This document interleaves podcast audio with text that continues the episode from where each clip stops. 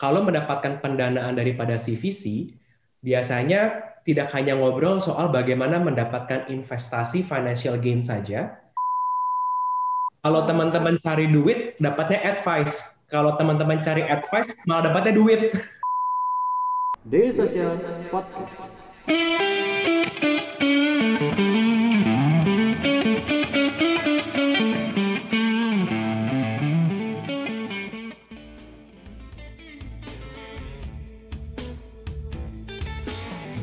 Visi Talks kembali hadir bersama saya Yeni Yusra dan kali ini kita akan berbincang-bincang dengan BRI Venture Markus Liman. Hai Markus.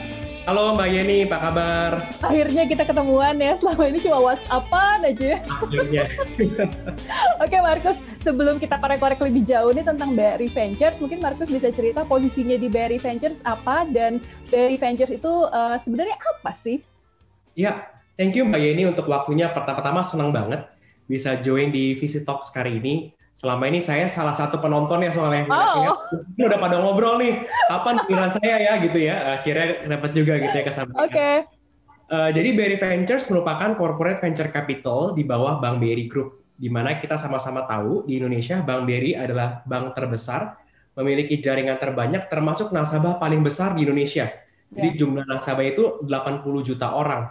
Kebayang nggak tuh? Sepertiga populasi Indonesia tuh berbank di Bank BRI. Wow. Nah, corporate venture-nya sendiri tugasnya tuh ada dua, yaitu pertama kami berinvestasi kepada high growing startup yang hmm. mendukung inovasi dan perkembangannya Bank BRI. Yang kedua, bagaimana kita bisa sama-sama memajukan industri yang emerging ecosystem. Karena kita melihat industri digital akan menjadi industri yang penting di Indonesia dalam waktu 5 sampai 10 tahun ke depan. Saya sendiri posisinya adalah VP of Investor Relation dan Strategi jadi tugas saya antara lain adalah berbicara kepada investor, baik itu BRI ataupun non-BRI, dan termasuk mengepalai beberapa investasi di BRI Ventures. Saat okay. ini kami sudah memiliki 8 portofolio dengan dua fund, yaitu yang pertama, fund balance sheet kami dari Bank BRI untuk berinvestasi kepada fintech dan fintech enabler, dan fund kedua adalah Sembrani Nusantara.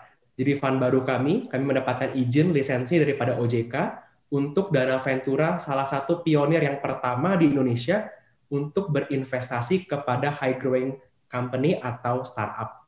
Mungkin wow. itu perkenalannya Mbak Yeni dari saya. Okay. Ada yang bilang uh, difunding oleh atau didanai oleh VC dan CVC dalam hal ini uh, Berry Ventures itu berbeda. Hmm. Mungkin Markus bisa menjelaskan apa sih benefitnya difunding atau didanai oleh CVC dan mungkin perbedaannya dengan VC itu apa? Boleh. Jadi kalau kita ngelihat sedikit ke belakang gitu ya. Memang CVC di Indonesia itu baru mulai bermunculan sekitar tahun 2014-2015.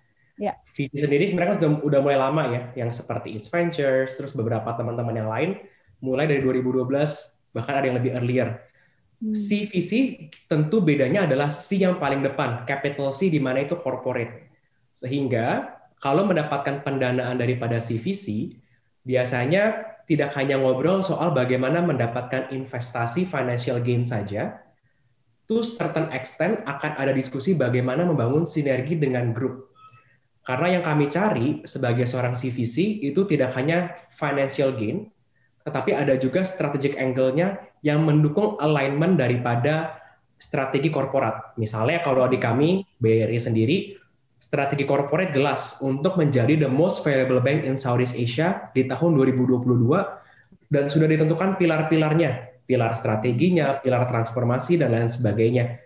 Maka kami akan ada investasi yang dicari untuk mendukung corporate strategi ini. Misalnya investasi ke fintech, fintech enabler, insurtech, wealth management, dan lain-lain sebagainya. Itu salah satu contohnya yang membedakan kalau dapat dana dari VC ataupun CVC. Oke. Kalau dari sisi stage sendiri, uh, Berry Ventures lebih fokus ke early stage atau later stage atau agnostic aja sih atau random aja ketika mulai uh, fund uh, mendanai startup? Ya, jadi ini pertanyaan yang pasti ditanya sama semua startup founder. Ya. Yeah. Sebelum ngobrol sama kita gitu ya. Langsung ya langsung gitu. Uh, okay. Karena kan kalau udah ngobrol, taunya investment tiket saya saya beda kan jadi nggak bisa proceed gitu kan. Yeah. Nah kalau untuk kita, untuk Berry Ventures yang main fund, direct fund kita untuk yang fintech dan fintech enabler, tiket size kita itu cukup besar.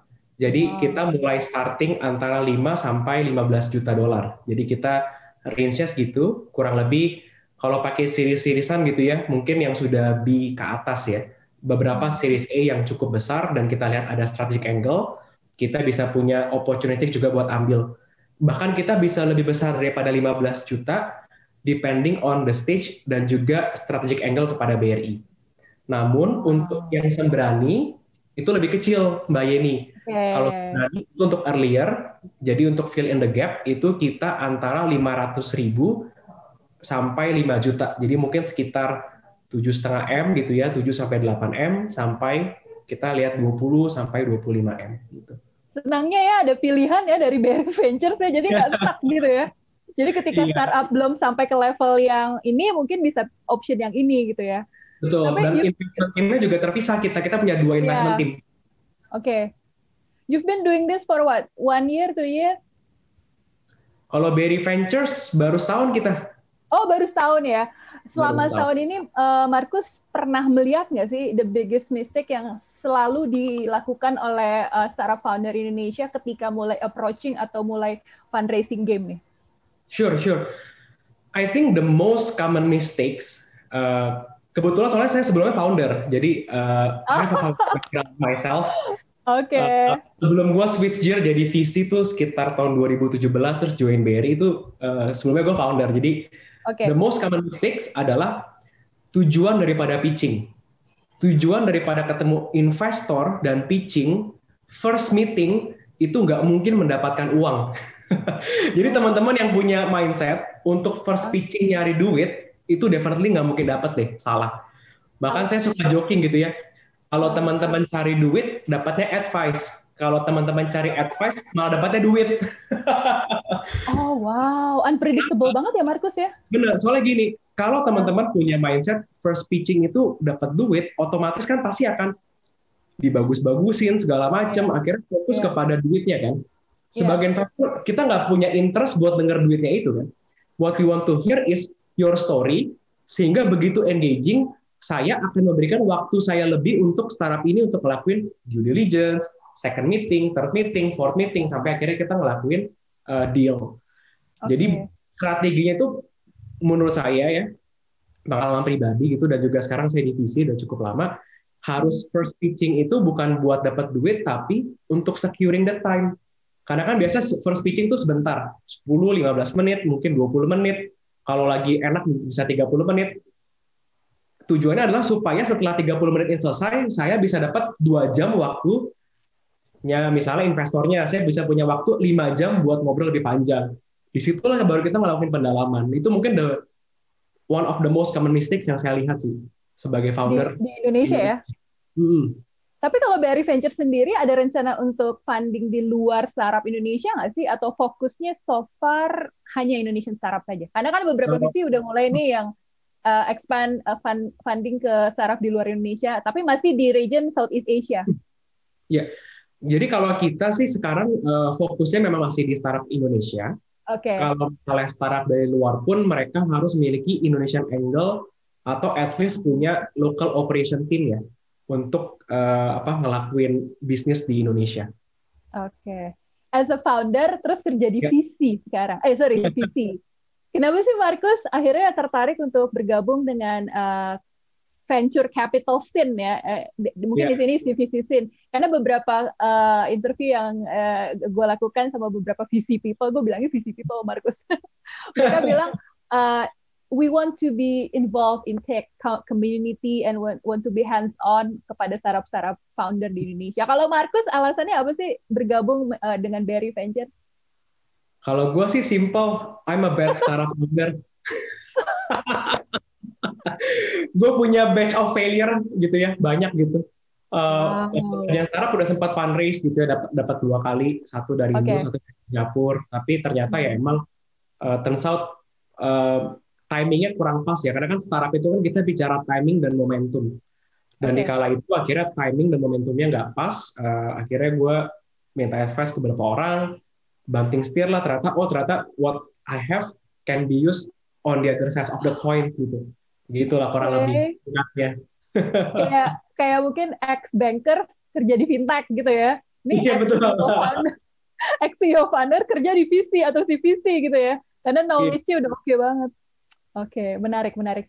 Uh, last question nih, Markus. Uh, saat pandemi ini, Markus melihat startup Indonesia cukup oke nggak sih uh, untuk bisa survive atau mereka masih struggle? Tapi di sisi uh, di sisi lain, Daily Social juga sering cover banyak banget fundraising yang dilakukan selama pandemi. Markus melihat apa sih dinamika ini terjadi kenapa gitu? Dan prediksi Markus um, mudah-mudahan after pandemic slowing down ya, ke depannya seperti apa sih uh, geliatnya startup Indonesia?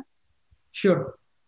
Um, mungkin gue akan jawab dengan pertama melihat efek daripada pandemi ke Indonesia seperti apa. Uh, yeah. Definitely pandemi last longer daripada many people expected. Uh, walaupun mungkin secara teori bisa lebih cepat gitu ya. Kalau masih ingat waktu di awal-awal Maret kan banyak keluar research akan landai di Juni kalau kita ini, akan landai di Juli yeah. kalau kita apa gitu kan ya. Tapi ternyata kan efeknya lebih panjang dan mungkin sampai vaksin ketemu atau mungkin bisa sampai kepada akhir tahun depan. In time of uncertainties yang saya rasa banyak sekali faktor yang menentukan. Dan di pandemi ini, ini satu hal yang berubah, yang menurut saya paling berubah, itu adalah people's behavior. Artinya, yang sebelumnya tidak melakukan hal-hal sesuatu dengan online, hari ini melakukan sesuatu dengan online. Misalnya beli grocery shopping, akhirnya bisa online. Lalu misalnya kita juga bisa akhirnya telehealth, akhirnya bisa naik cepat sekali dibandingkan dengan sebelum pandemi. Konten, karena orang di rumah aja, akhirnya orang sekarang ngerjain konten. E-commerce yeah. yang naik, otomatis logistik juga naik. Tapi ada juga sektor yang akhirnya menurun. Misalnya apa? Turisme, travel, karena orang nggak bisa berpergian, apa kita nggak bisa punya mobility yang luas seperti yang dulu-dulu, akhirnya nggak mungkin terjadi. Akhirnya kita bisa ambil kesimpulan, some sector will win, some sector will lose. Tapi saya believe adalah market strength will recover, although market behavior will not be the same. Jadi dengan prinsip seperti ini, akhirnya saya untuk melihat startup-startup yang baru seperti apa. Startup-startup yang akhirnya survive in the pandemic, menurut saya memiliki tiga kualitas. Kalau mau survive atau teman-teman yang lagi ngerjain startup ingin survive atau ingin keluar daripada pandemi. Kenapa saya bilang ini? Karena saya percaya necessity is the mother of innovation. Ketika ada pandemi, sebenarnya kesempatan terbaik untuk Anda yang memiliki jiwa aspiring founder untuk bikin startup tuh hari ini. Karena problem lagi banyak-banyaknya, masalah lagi banyak, dan banyak hal bisa diselesaikan. Betul. Nah, prinsipnya apa yang kami lihat? Yang pertama adalah startup harus shifting mindset dari yang sebelumnya growth at all cost, gitu ya, gede-gedean, fund apa fundraising gede-gedean, naikin valuasi gede-gedean, cash burn gede-gedean. Sekarang harus sustainable growth, karena nggak yeah. mungkin lagi, ya. Jadi sustainable growth itu yang kami cari. Kedua, yang sebelumnya low profit margin atau bahkan bisa negatif profit margin, kita sering banget ngeliat ini di startup, harus bisa maintain yang namanya healthy margin. Bagaimana margin yeah. yang sehat, sehingga bisa tetap survive. Yang ketiga, yaitu bagaimana bisa memiliki hyper localization, yaitu apa? Ngerti permasalahan lokal yang sedang Anda hadapi. Permasalahan-permasalahan ini nggak mungkin dikopi sama orang-orang lain. Permasalahan mikro, permasalahan rural, permasalahan kooperasi, permasalahan e-commerce, permasalahan telehealth yang Indonesia banget. Yeah. Jadi kalau startupnya memiliki mindset sustainable growth, healthy margin, dan hyper localizations, maka saya percaya bisa survive melewati pandemi ini. Terutama kalau ditanya sektor-sektor apa sih yang sekarang kami sangat interested buat lihat. Yeah. Tentu fintech masih menjadi hal yang utama kami lihat. Okay. Karena fintech itu manfaatnya besar dan bisa yeah. multi-function dan cross verticals. Di luar fintech kami juga melihat logistik hari ini. Karena logistik yeah. tumbuh sangat-sangat cepat karena pandemi. Di luar logistik kami juga melihat sektor seperti retail. Dan retailnya lebih kepada yang essential retail seperti distribusi sembako, distribusi grocery, hal-hal ini yang kami lihat. Terakhir mungkin yang kami lihat satu lagi agak jauh, tapi kami percaya akan bertumbuh dengan sangat cepat, itu agriculture. Karena agriculture segment pasti akan bertumbuh. Orang butuh makan, orang butuh minum, dan ini tetap akan dibutuhkan, tapi behaviornya beda. Nah mungkin itu Mbak Yeni pandangan okay. saya terkait Gue pandemi. setuju sama semua prediksi lo dan pemaparan lo, Markus.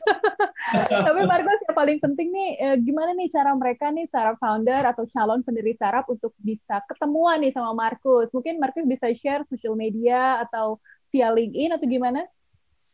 Bisa ke LinkedIn saya atau boleh juga ke email ya. Email Oke. saya itu Nah. kayaknya nama saya kelihatan gitu ya Markus tadi.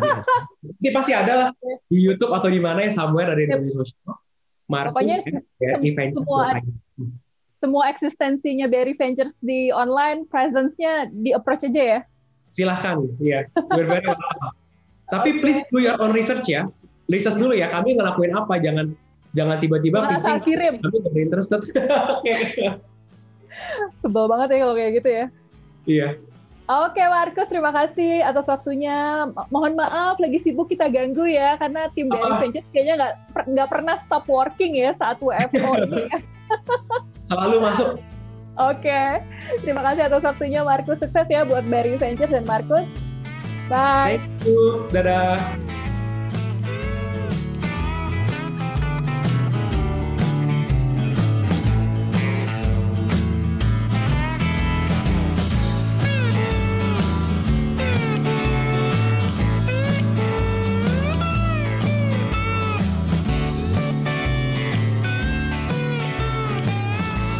Keep in touch bersama kita di dailysocial.id untuk website kita. Di Facebook kita ada dailysocial.id, di Twitter kita ada @dailysocial dan di Instagram kita ada @dailysocial.id. Di LinkedIn kita ada Daily Social dan di YouTube kita ada Daily Social.